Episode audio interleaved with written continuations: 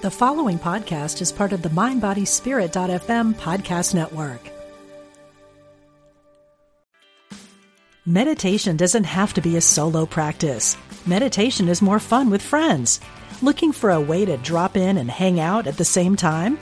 Join us online at Omega Institute for a meditation party with self proclaimed meditation nerds Dan Harris, host of the 10% Happier podcast, Sebene Selassie, and Jeff Warren.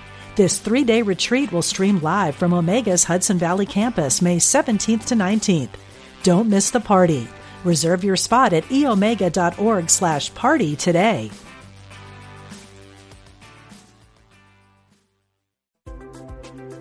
All are welcome. We're glad you found us. Unity Online Radio, the voice of an awakening world.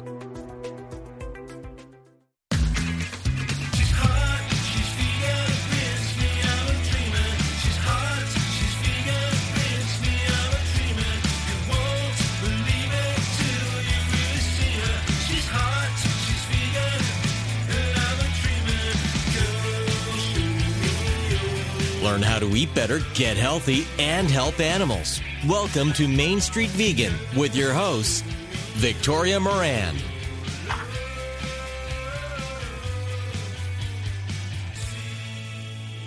You heard it on Oscar night, but Joaquin Phoenix's impassioned Academy Awards acceptance speech bears repeating.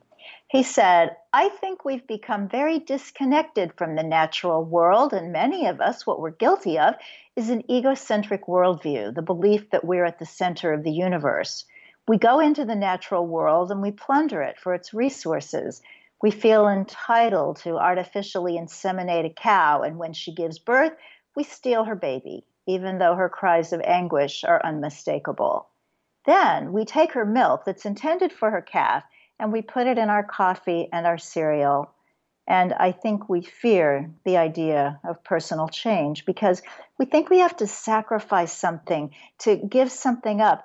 But human beings at our best are so inventive and creative and ingenious.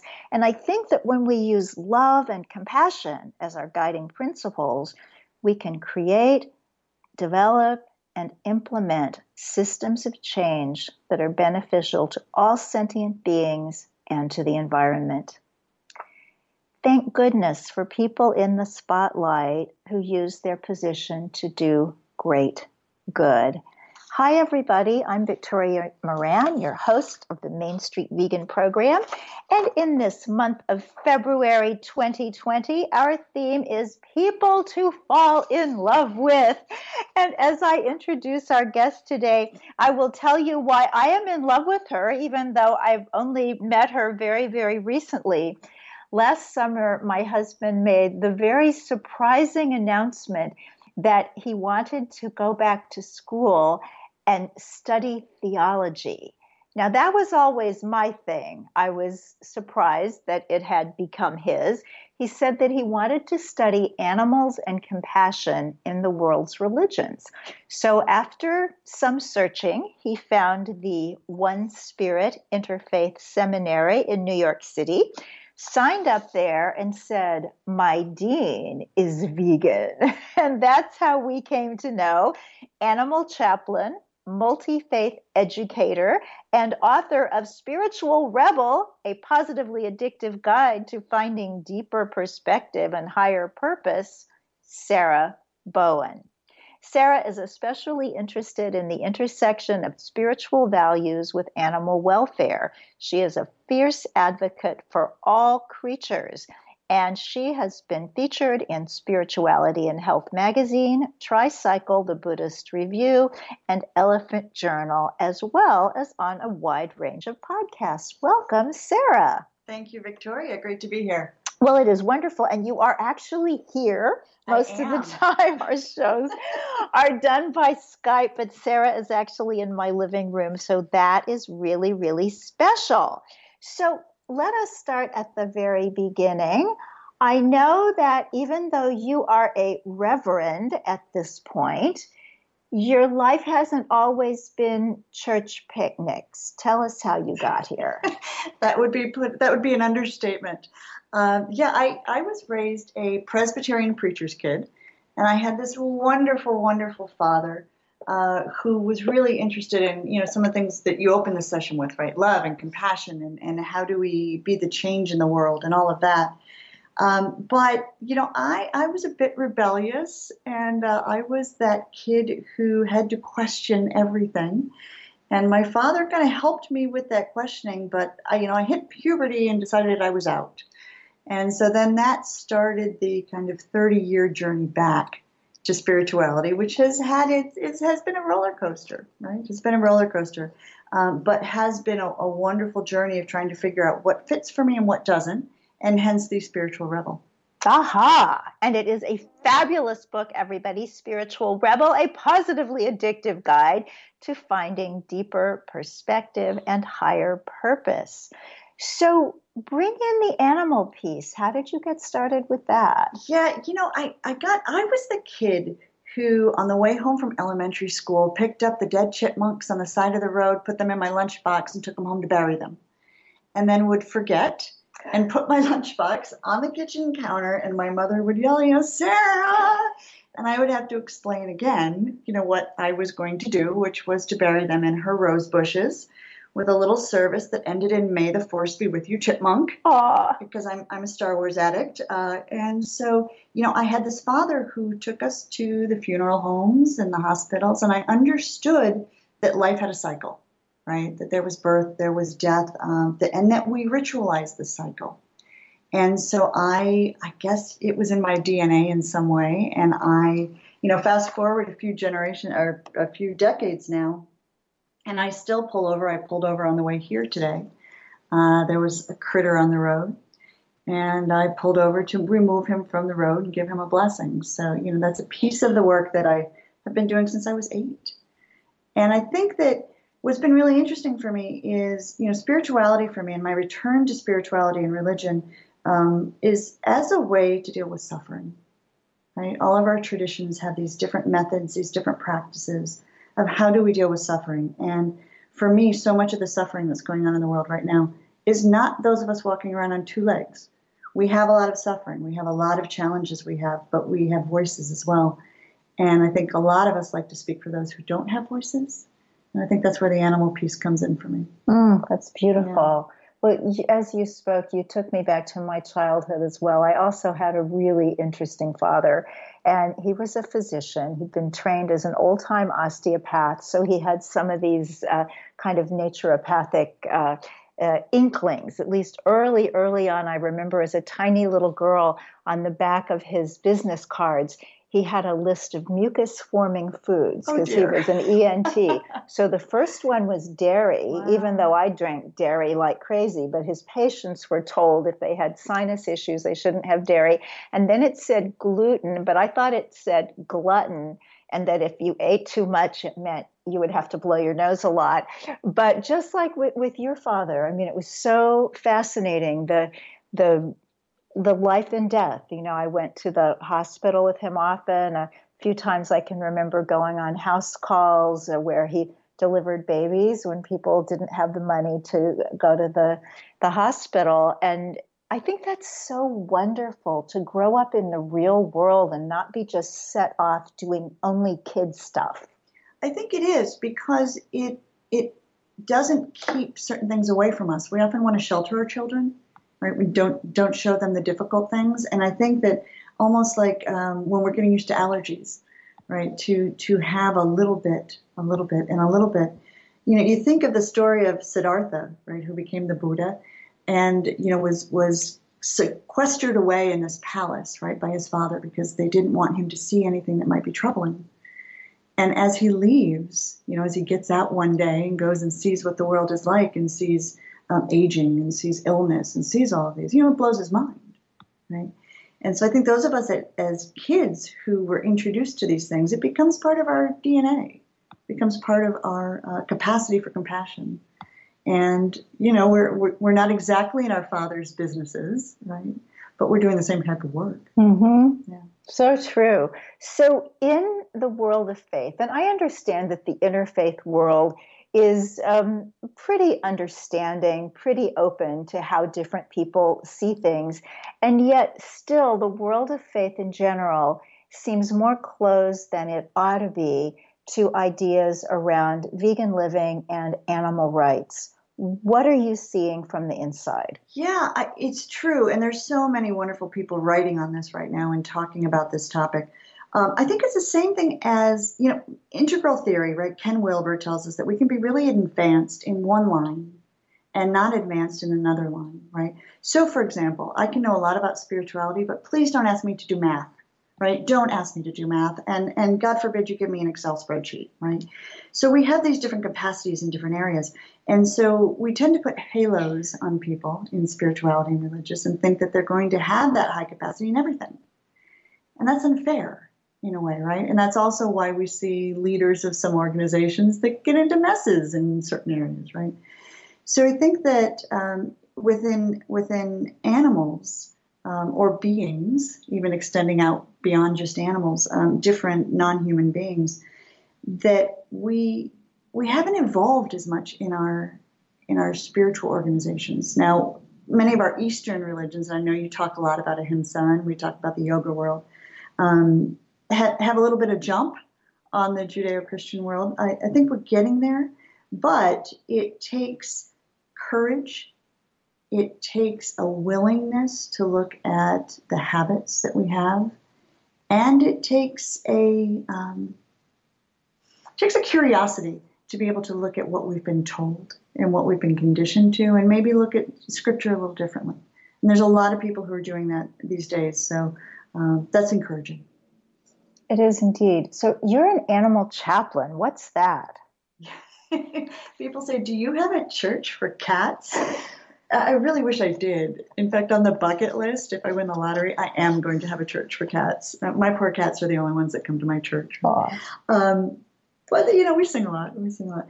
Um, I do really four different things. Um, one is that I deal with the spiritual needs of animals. Um, and so that can be um, sitting with them in shelters, in sanctuaries, uh, in wildlife, um, you know, really supporting them in a way that is just being present with them as opposed to needing to do anything specific, just being present. Uh, the second thing that I do is work on interspecies spiritual practices.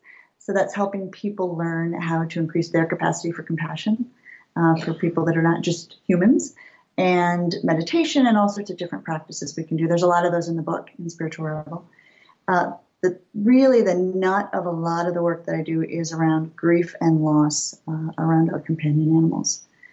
And that's a hole that we often have where, you know, if you ask people, what was your first, what was your first loss?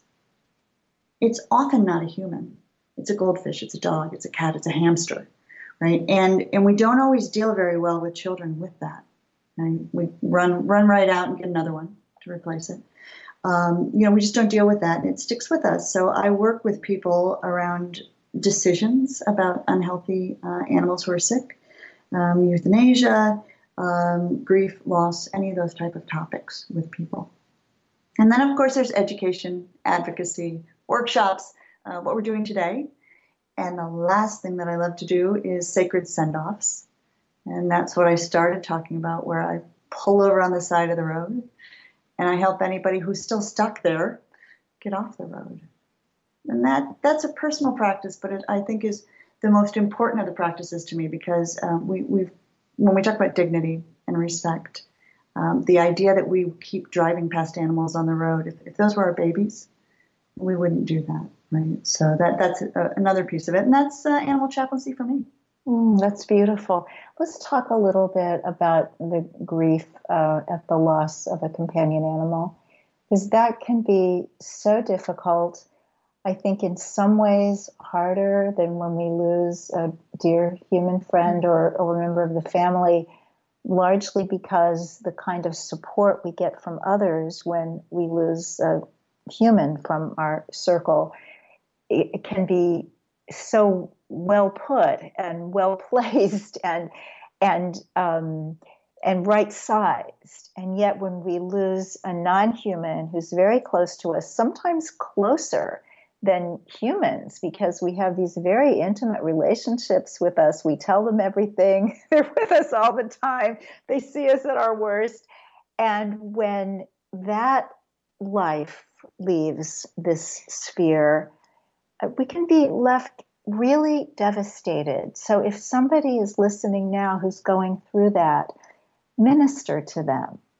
Yeah, you know, and, it, and it's so many of us because, you know, 68% of our households have a companion animal, right? So it's not like we're just talking about a small percentage of the population. So um, I think that the first thing I would say to someone who's who might be dealing with this right now is uh, that your relationship with your animal matters just as much as your relationship with any of the humans that are in your home as well. And I think we need to hear that. Uh, we often hear, "Oh, it's just a insert animal name here," mm-hmm. right? And it is just as important, and it hurts just as much. And we can take just as much care in how we deal with that loss as we can with, with human loss. Right? So there's a permission that we need to give ourselves for not trying to uh, not trying to sweep it away, not trying to say I should get over this. Um, I am now. I had I lost three cats in six months at one point, which really fueled this work. Um, one went out one day, never came home. The other one succumbed to diabetes, and the third one is still a mystery, but we found him with his back broken all in six months. And I had to take a lot of time for self care and a lot of surrounding myself with people who did understand that loss. Um, the Association for Pet Loss and Bereavement is a wonderful resource for folks. Um, but I had to really be gentle with myself about that and understand that it it is serious and it is important. And I think ritual is also a part of that. Um, so there there are a lot of resources for people now too about you know, how can you honor? How can you honor the life um, of someone who is important? I think of, of wonderful companion animal funerals that we had when my daughter was growing up. So she grew up with uh, four cats and a dog. One cat and the dog lived until she was uh, in adulthood. But when we lost the others, there was always always a ceremony that mm. was so healing. And I remember in particular, we had a cat named Albert, and all our cats lived very, very long. But Albert had just started to seem a little bit not like himself on the day in 1999 when a crew from the Oprah Winfrey Show came to our home. We were still living in Kansas City, and they filmed all day to get two minute segment exactly. uh, for their Remembering uh, Your Spirit segment. And the producer looked through the camera at Albert, and she had just dismissed him earlier because he was elderly and getting thin. He had kidney issues, as cats often do. But when she looked through the camera, she said, Well, I guess it's really true that the camera adds 10 pounds. Albert looks great. So he got on Oprah. And the day after the show, he decided he didn't want to eat anymore, even high value foods. And then a few days after that, he decided he didn't want water. And then he left this world on his own without any help from a vet and apparently without pain and suffering. He mm-hmm. seemed very content. And I wrote about him in my book, Younger by the Day, in a chapter about looking at our own mortality. And if I can leave this world with half the grace that Albert showed, then I'll be doing it right. We, yeah, we can learn a lot from how they deal with their own suffering, too. I think um, I still, uh, I still meditate I think with with our, our little cat who I, I meditate with animals. That's one of the big thing that I do and that I teach uh, with wildlife with domestic animals. But when we lost Max, he was he was our little orange. Uh, crazy, crazy run up the tree cat. He would come out of the house and the squirrels would take off. Right here comes Max, and uh, and he's the one who had the fall. And about six months after he he had passed on to whatever, two little orange squirrels appeared, bright orange squirrels, a color that doesn't exist in our usual squirrels. And I say our in the way of our yard, but um, and I, I just kind of walked up the tree and said, Max, right? And and I have no idea if my cat is now a squirrel, right? Who knows? Who knows? Uh, but there is still a connection. And so that's another piece that I think is really important. Um, that we once our cats, dogs, whatever have left their bodies, um, that we still have a connection with them and we can still speak with them and we can still um, pull down the photo albums and we can still have conversations or whatever because that connection is important and it's important to our heart. And even you may feel like right now i feel very warm you know talking about that and i can see victoria smiling as well.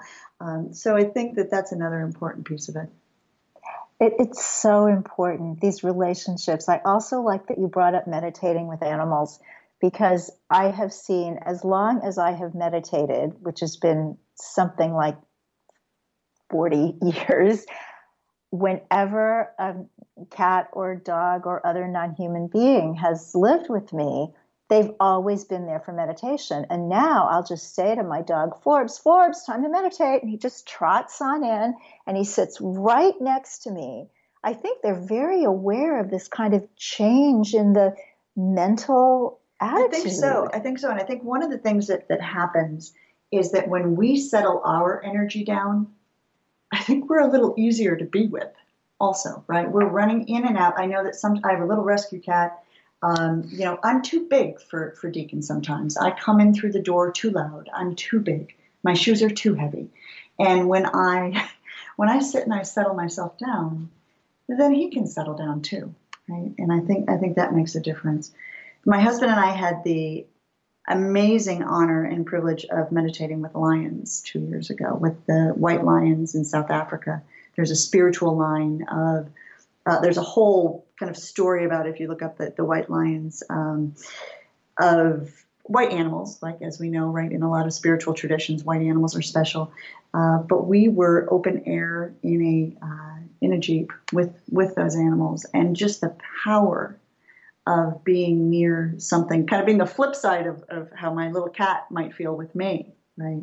To be in the presence of something so grand and so huge, and to hear a roar of a lion and then the back roar that sounds almost like they've got a hairball. You know, there's this beautiful roar, and there's kind of a ho ho ho ho ho that goes on, wow. you know, and that kind of thing. But to be able for us to be relational, as you just said, relational with other species, uh, increases our empathy and our compassion. And I think when you meditate with lions, you get a little check on, you know, maybe humans aren't the top of that apex. a little more understanding of, of, of our place. Perhaps. Wow. Yeah. That's so interesting. That's just what Joaquin Phoenix said, but without bringing up lions in particular. That's true. yeah, there's there's so much majesty out there in the others, and I think in a spiritual way, there is that within us as well. I think that's the wonderful thing. I know a lot of people are vegan, a lot of people are animal rights activists, and the whole spiritual piece is just not for them, which is fine. And yet, for those of us for whom it is, it just makes so much sense that where we connect with the animals is through this love and light at our center, which is also at their center. They just don't seem to have the baggage that we that, do. That we placed on top of ourselves. Yeah. yeah, I think so. And for me, spirituality is a coping skill. It is something that I had to learn because I'm a 12 stepper, mm-hmm. right? So part of that, me leaving the church and me, you know, spinning out in puberty includes sex, drugs, and rock and roll and that whole story, right? And so my way back into sanity, my way back into wellness was 12 step.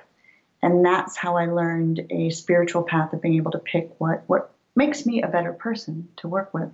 And so it's truly a coping skill. And as someone who is living in a world where people aren't eating animals, and we're dining with other people. You know, you've talked a lot on your show about, you know, what it's like to be out in the world as a vegan, right? And the challenges that we have. Um, my spiritual practice is what grounds me. Uh, it's much, it's really about supporting me in living in the world and seeing the suffering and the anguish and everything that we have going. So it's very experiential and very practical. It's not just belief based. Well, that sounds like probably the animals. they don't have to believe anything, That's they just are it. Yeah. So, listeners, to get to know this beautiful woman better, her website is this is sarahbowen.com, and that is Sarah, S A R A H. And her Facebook page is author Sarah Bowen. And on Instagram, which is where we all are these days, is Modern Reverend, which you are indeed. Is Thank your you. is your dad still with us? My father passed away when he was 65 Aww. in three weeks of cancer. Mm. And my inheritance was 1,500 sermons that I didn't really know if I wanted or not. And I was very, very, very angry. And so my first book was the journey of how do I reconcile myself with my father's death. Ooh. Oh, that's fascinating. Well, I believe that he is looking at you from wherever he is and and feeling very very proud you just have the most beautiful energy and the book of course spiritual rebel a positively addictive guide to finding deeper perspective and higher purpose. So, I am with Sarah for this whole beautiful hour. I just love it when somebody can actually come into my home in New York City and together we connect with the wonderful engineer out at Unity Village just outside Kansas City and bring you this wonderful program. So, thank you for being with us today. Thank you for staying with us through the messages that follow. And when we come back, I'm going to invite you to something at Unity Village, Missouri, something that's happening this fall. I'll be there. Reverend Sarah Bowen will be there. Dr. Milton Mills and Dr. Will Tuttle and some of your other good friends will be at the first ever Vegan Spirituality Forum and Retreat. Stay with us, and when we get back, I'll give you all the skinny on that cool thing. Thanks for being with us, and we'll be back right after this.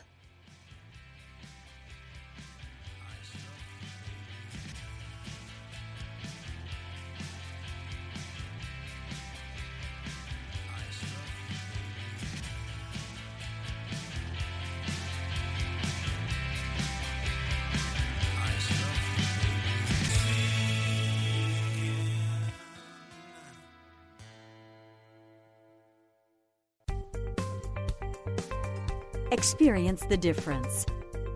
Unity Online Radio. The voice of an awakening world.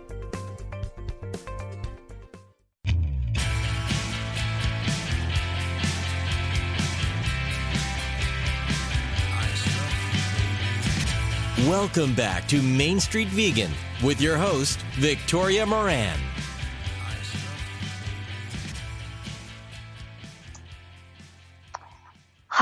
Everybody, and I will continue with letting you know about the Vegan Spirituality Forum and Retreat. Now, it's not happening until September 10 through 13 of 2020, so uh, you have lots of time to decide. But the early bird special is on through February 29. So if you want to take advantage of that, you can check out all the information. I made a tiny URL, so you can go to tinyurl.com slash vegan spirit retreat. And that will tell you everything that you need to know. We will also put this on the show notes at mainstreetvegan.net, along with all of the information uh, that you'll need for learning more about Reverend Sarah Bowen and being in touch with her online and on social media. And also, I invite you while you're over there at mainstreetvegan.net to check out everything that we do in the wonderful world of Main Street Vegan. You can subscribe, and that means that you'll get our blog and uh, newsletter. Um, the blog is weekly, the newsletter is every now and then.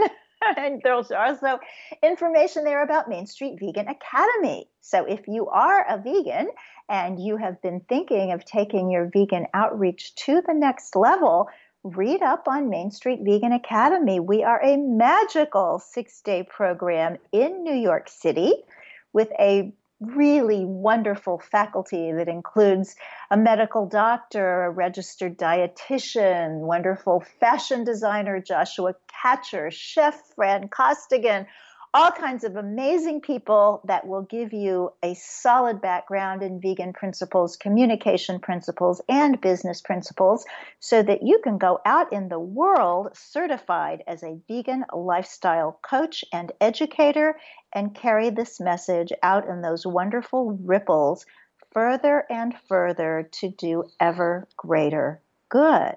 So, thanks for stopping by. And now back to my conversation with Reverend Sarah Bowen. Does that Reverend ever make you feel like you're masquerading as somebody else? I usually put parentheses around it because for some people that word can be a little triggering. Um, for others of us, you know, if I think of the word reverend, it comes from the word reverence. Aw. And so you know, there, there's a commitment that you make when you go through ordination, um, you know, that is, for me, uh, was my, my vows were based all around animals. And so it was to help reduce the, do what I can do to help reduce the suffering in the world for all beings.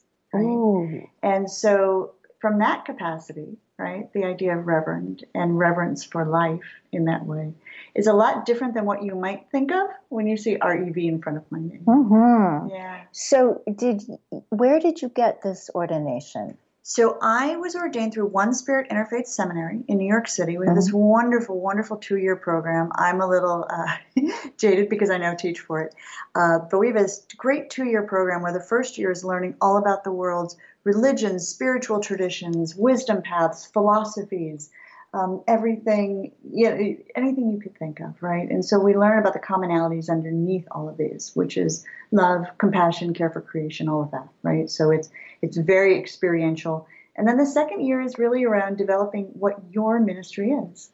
And for me, it was very funny. I didn't know what mine wanted to be. I, I wasn't actually sure why I was even there right? I was writing this book uh, on spirituality for my father's stuff, and I was taking classes all over the place, and this place looked a little quirky and interesting and, and like me.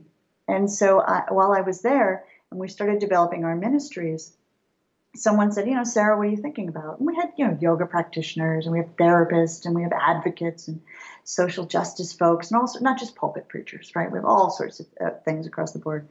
And I said, I'd like to have a roadkill ministry. And what was amazing about this program is the woman who was my dean at the time didn't laugh. She said, Have you heard about animal chaplaincy? And I said, Ooh, tell me about that. I think I've been doing it since I was eight. And so the ability to have someone um, understand what was so important to me and to help me figure out what that looked like in the world was really important. And that's so I stayed with that organization. That's where my ordinations go. And you got to write your own vows, kind of like writing your own marriage vows. it's kind of like that, you know, because we because I'm not. I was born Presbyterian. My father was Presbyterian. He took certain vows in the Presbyterian Church, right? Um, for us, because we're all over the place. We're, we're the people who um, attend One Spirit have different. They could be in one faith tradition. They could be mix and match. You know, it could be anything. There's there's a focus on two important things. One is our shared ethics code, right? So we uh, we want to be nice to each other and nice to others. So we have an ethics code we agree to, and then our vows are are personal. They're personal, and we take a lot of, you know, there's a lot of work when you develop what your own. Have you ever sat and thought about what your ethics code is? Right? You know, we we do this kind of idea of when I had to write my ethics code, I got all kind of tied up in um, language. In language, you know, what happens if, for example, Am I vegan if I feed meat to my cats? This is a big quandary. And someone please create a cat food for my cats that doesn't have animals in it, right? It's happening. We're, we're not there yet. I mean, Memphis Meats is getting all kinds of, of investment. I mean, to me, yeah. I, am excited about all of the innovation in, in the yeah. uh, plant based meats and the lab grown meats. I don't want lab grown meat, but cats? Oh my goodness. Exactly. Exactly. So, you know, so I sat down to write my code about, you know, what what what is my code? Not what what I was given. And there are pieces in there of the stuff I was raised with, sure. Mm-hmm. But to to be in midlife and to say, what do I really believe? And it came down to the first item on my own ethics code that I wrote was I will always replace my shopping cart to the corral because I can all I can commit to that. And so I have problems with labels, and I often have problems with what do those labels mean. And, and I struggle with um, all sorts of labels. I struggle with vegan sometimes too, like I just mentioned, right? Um, so you know, doing that and be, having the permission to do that on a personal level, it's so important to dig into. What, what do we believe? How do we want to act? Well, I'm so grateful that you went through the program and are now teaching there and were there literally to catch William because it's very different, I think, to embark on a course of study with the idea that animals are going to be central to what you want to do if everybody else there is thinking uh, animals. Well, and it's interesting because we, we have a tradition at One Spirit um, where you know we, we have online students and we have students who are in the classroom, mm-hmm. and so you know we can see people in their homes. And just like you mentioned earlier, Victoria, about you know you're doing meditation and all of a sudden your dog or your cat is like right there, right? Um, so we see that, and so I'll see a lot of our, our we call them our Zoomers because we use the Zoom platform um, you know, you'll see people's uh, four-leggeds and two-leggeds and finned and you know feathered and all of that there as well. And how wonderful that we don't have to separate, right? This is a human space, mm-hmm. That kind of thing. So it's very much part of, of, of what we do. Oh, that's wonderful. So I just want to let you know a couple of things that Sarah is going to be doing coming up. Uh, and again, her, her website is thisissarahbowen.com. She will be giving a spiritual rebel retreat at the Omega Institute in Rhinebeck, New York, August 14 through 16. And she will be doing a program called Animals, the Planet, and Us creating spiritual connections for thriving at the One Spirit Interfaith Seminary in New York City, October 3rd. So if you are in the New York area or feel like coming here, which I highly recommend, it's an amazing place. Uh, you might want to check those out. Yeah, and the October one, uh, we do have the capacity for anyone around the world through. We have this great interactive, like I said, we use Zoom and we and we have an online platform, and you're in the classroom on a screen, completely interactive. We break you up into dyads and triads and all of that too. So Ooh. if you're anywhere, that one might be applicable. Wow. Well, and people listening to this podcast are indeed anywhere, anywhere. and That's everywhere, which universe. is yeah. so wonderful. So, Sarah, why is spiritual practice important? And does a person have to be religious to do that? Oh, that's the million dollar question these days, right? Um, no, you don't have to be religious to be spiritual. You don't have to be spiritual to be religious. We have, you know, again, looking at language. Um, I think that what we've done is we've taken a lot of things that we don't like about people, and we've smashed those onto the word religion. Um, you know, we we have we put a lot of our baggage in those places, and there's a lot of treasures. There's a lot of treasures in the world's traditions. Um, I think the importance for me, like I said, you know, I grew up with this wonderful father, but my family had some issues, and my uh, addiction was one of them, right? And it goes back many, many generations. And so I didn't learn some of the things that I needed to learn. And when I started doing spiritual practice, like a lot of us start doing yoga, right? That, that's very popular now. We start to learn certain things there. We start doing meditation. We look at mindfulness. Um, what really happened for me when I got into seminary was I had no idea there was all this other stuff out there, right? There are so many different practices. And what they did was they helped me get balance. They helped me get well. They helped me learn to be more compassionate. They helped me learn how to be in connection with people, how to communicate. And so they were tools, right? They were they were tools, and it and it was based on me learning how to regulate myself, how to deal with my emotions, um, how not to have to use wine to chill out at night. That was one of my favorite things to do. Wine and some cigarettes. That'll fix the problem, right? Um, and so spirituality for me is really it's it's a personal thing, uh, but it can't stay. I, I can go on, but I'll wrap up in this place. It can't stay just about us you know, there's kind of a, a me spirituality, but we also have to go into this place of we spirituality. And so the idea of Sangha or the idea of when we group up together in communities, the amazing things that we can do to affect change, that's part of spirituality and that's part of religion too. So you know there are a lot of organizations, uh, and in in your the movie that you worked on with Peter Jackson, the Prayer for Compassion, there were a lot of different references to organizations within religions and within spiritual paths that are focused on animals and on veganism and on, you know, I, I like to say our choices matter, and it comes down to that. Our choices matter. So. Um, I think that it's personal and it also has to extend out past us. And in your book, you, you talk about spiritual moments, and, and you've given every day of the week a spiritual tag. So you've got Mindful Monday and Talking Tuesday and Wonder Filled Wednesday.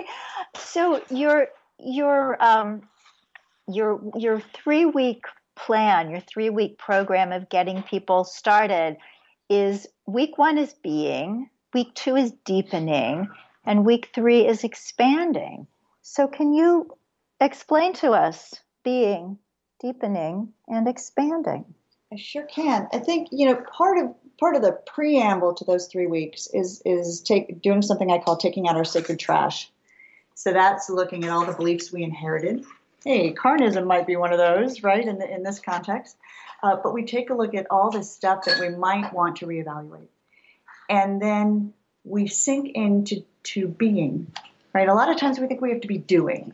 We have to be doing different things. So breathing is is thing, uh, being is things like breathing practices, mindfulness practices, um, learning how to just be with ourselves. We're often trying to distract ourselves.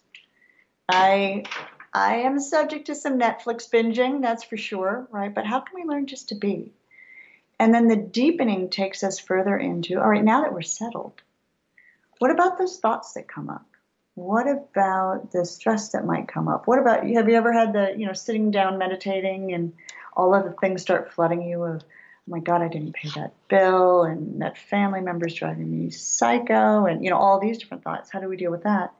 And then the third week is expanding out beyond ourselves. Uh, one of my favorite practices is just smiling at other people when you walk by them. Right? What happens if you do that for a full day? So the idea behind the book is spiritual moments um, I'm not good at getting on my meditation cushion for an hour in the morning, and I'm not good at getting to yoga every day either. So, what are things that I can do that takes three, four, or five minutes? Grounds me during the day. Could do it a couple times a day. Could do one a day. Uh, each one has a bunch of different variations. So, if one thing doesn't work for you, try something else. Ah, it sounds like uh, the elastic waist um, form of spirituality. Oh, I'm going to use that. That's yeah. going on the website. And yeah, it is because because we need choice and and and we need to know that you know what we what we do and our actions matter. They affect each other. So, as you come to the end of, of the book, you talk about revealing higher purpose. And one of your little sections here is don't act blindly, treat animals kindly. What do you tell your readers there? Oh, is that the piece on social media? Yes, my friend Carla has started an initiative called CHIP, Compassionate Humane Internet Posting. So one of the things, like we all love cute animal videos, like well, most of us, a lot of us like cute animal videos. Um, but one of the things that Carla, she started a uh, uh, animal facility in Indiana, and uh, that helps spay and neuter low cost um, and, and, treats uh, pets uh, cheap wellness visits and all sorts of things. I'm not doing it justice. Um, but she, you know, really brought my attention to take a look at the animals in these videos. Because what are people doing to get them to do things? And are they doing things that are natural to them? Or are they doing things that, you know, where they might not consent to what is being done to them, right? And so before we just share something, oh, look at that, isn't that funny? to really take a look and put ourselves in the place of the animal who's in that video. And so as a result, I kind of took a drastic measure, which is I generally only share uh, videos of my own animals because I know how I'm treating them. Um, and I really do a little more looking at what do I think is the behavior behind what's getting something someone to do something funny like that. Mm-hmm. Yeah. Well, how about social media in general? Let's move beyond animals yeah. for a minute, but in in the vegan world and you know the whole world of people are so passionate nowadays, which thank goodness is wonderful. We need passion, and yet sometimes it seems like the internet is the place where people's dark side goes Oh, to play. It, it does. it How does. how do we have interaction in social media and still keep our spiritual selves intact? So there's a there's a line that comes from 12 step um, that is about restraint of pen and tongue. Oh, that's my favorite. and I like Nothing to say, pays as handsomely as restraint of tongue and pen. I've always said that if I were to get a tattoo, which I never will because I can go into a panic over a bad haircut, but if I were to get a tattoo, that would be it. And I would add- restraint. and keyboard That's it. to the end of it. And so I think we have to think. And one of the things that we become conditioned to now is to immediately re- respond. Right. So to look at something and think, do I like this? Do I not like this? And we create this binary, right? And we have five options, I think, on Facebook. Like, I like it, I don't like it, I'm mad, I'm sad. I don't know what the other one is, but we, you know, I think angry is actually one, isn't it? Angry- it? No, you said yeah, mad. angry, okay. crying, uh, happy, unhappy. So, so Yeah. we become, we are, we are fine tuning our judgment skills, aren't Mm. we? Real fast, real fast of how do I react to this? And we aren't thinking, and we aren't being contemplative in any way.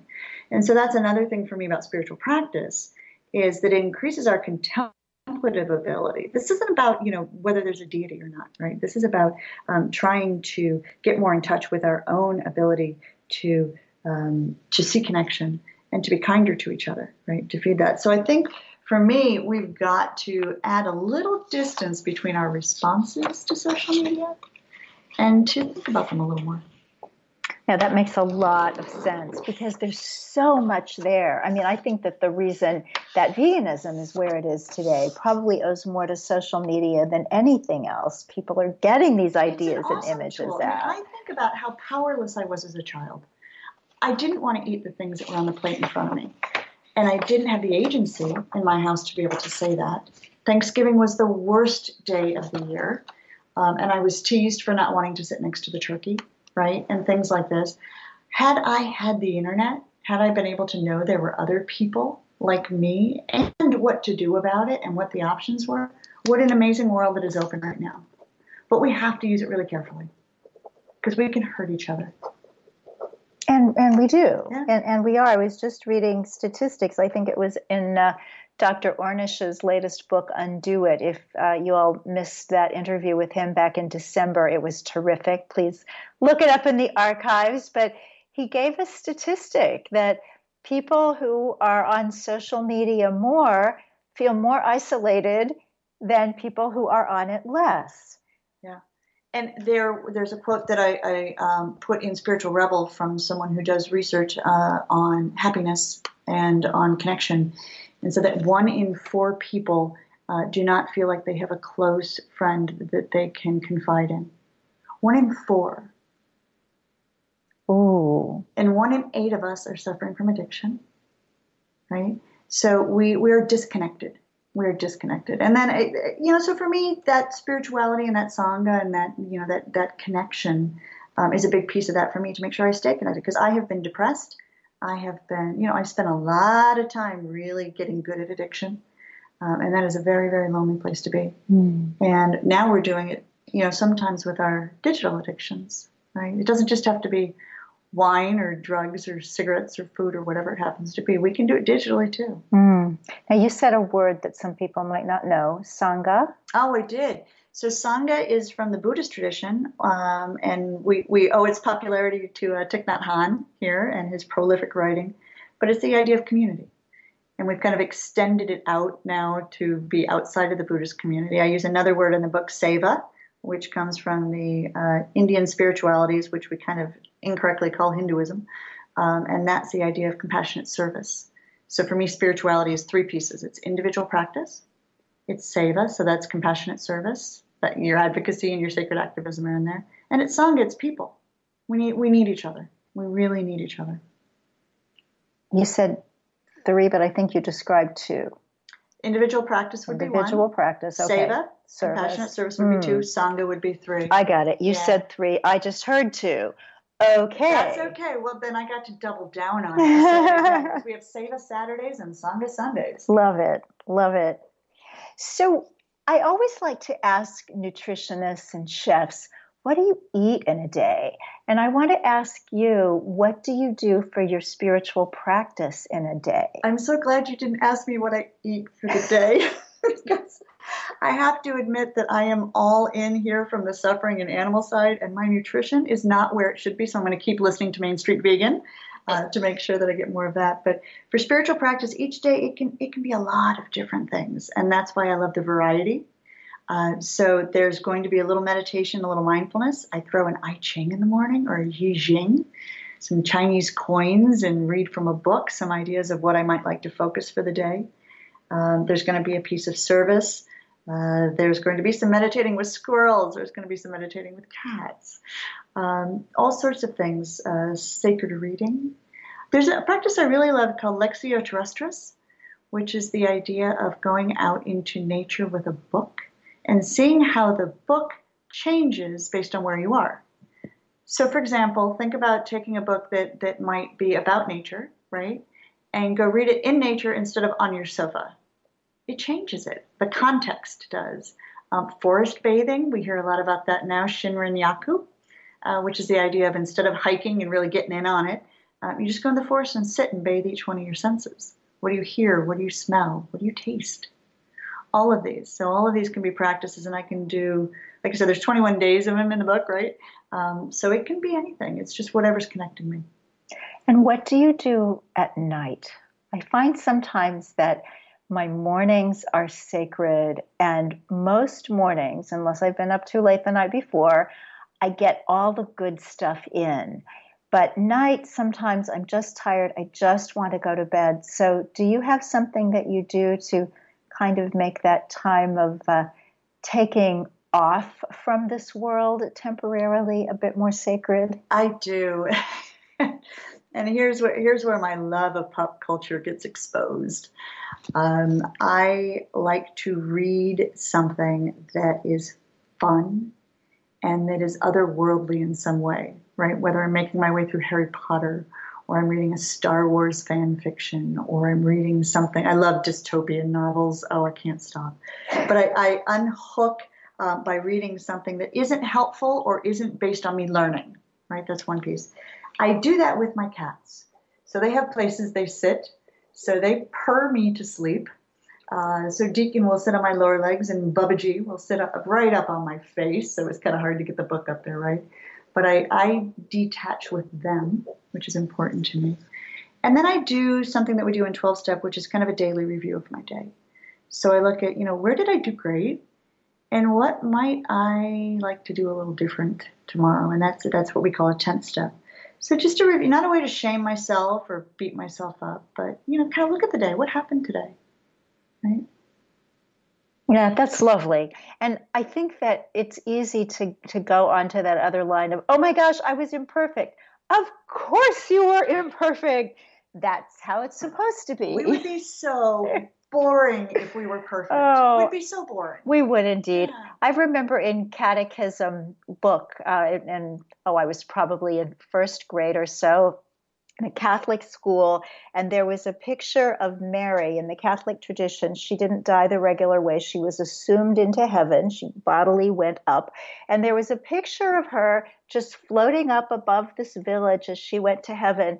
And that picture comes back to me sometimes when I think I'm supposed to be perfect, that if mm. I were mm. really that perfect, that might happen to me. I just might get sucked on up, and I'm not ready for that. I like that. Yeah, you know, I think it and if we were if we were perfect just the the the weight that that would be right there's so much freedom in being able to say i don't get it all i don't know it all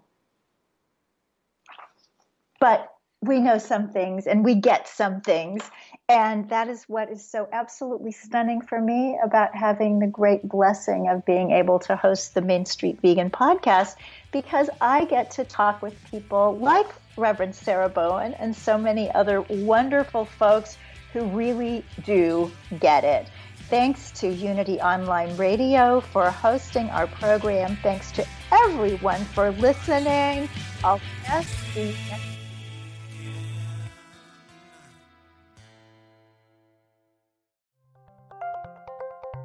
Thank you for listening to Unity Online Radio, the voice of an awakening world.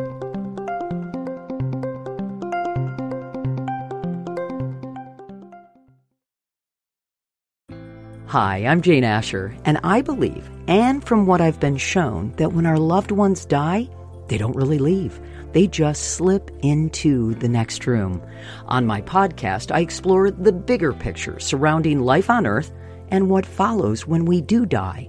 I speak with authors, friends, transition specialists, and other experts about every facet of death, dying, grief, hospice care, cultural traditions, and also our beliefs about that final journey and what we may end up facing. Please join me on the next room on the mindbodyspirit.fm podcast network or wherever you get your podcast.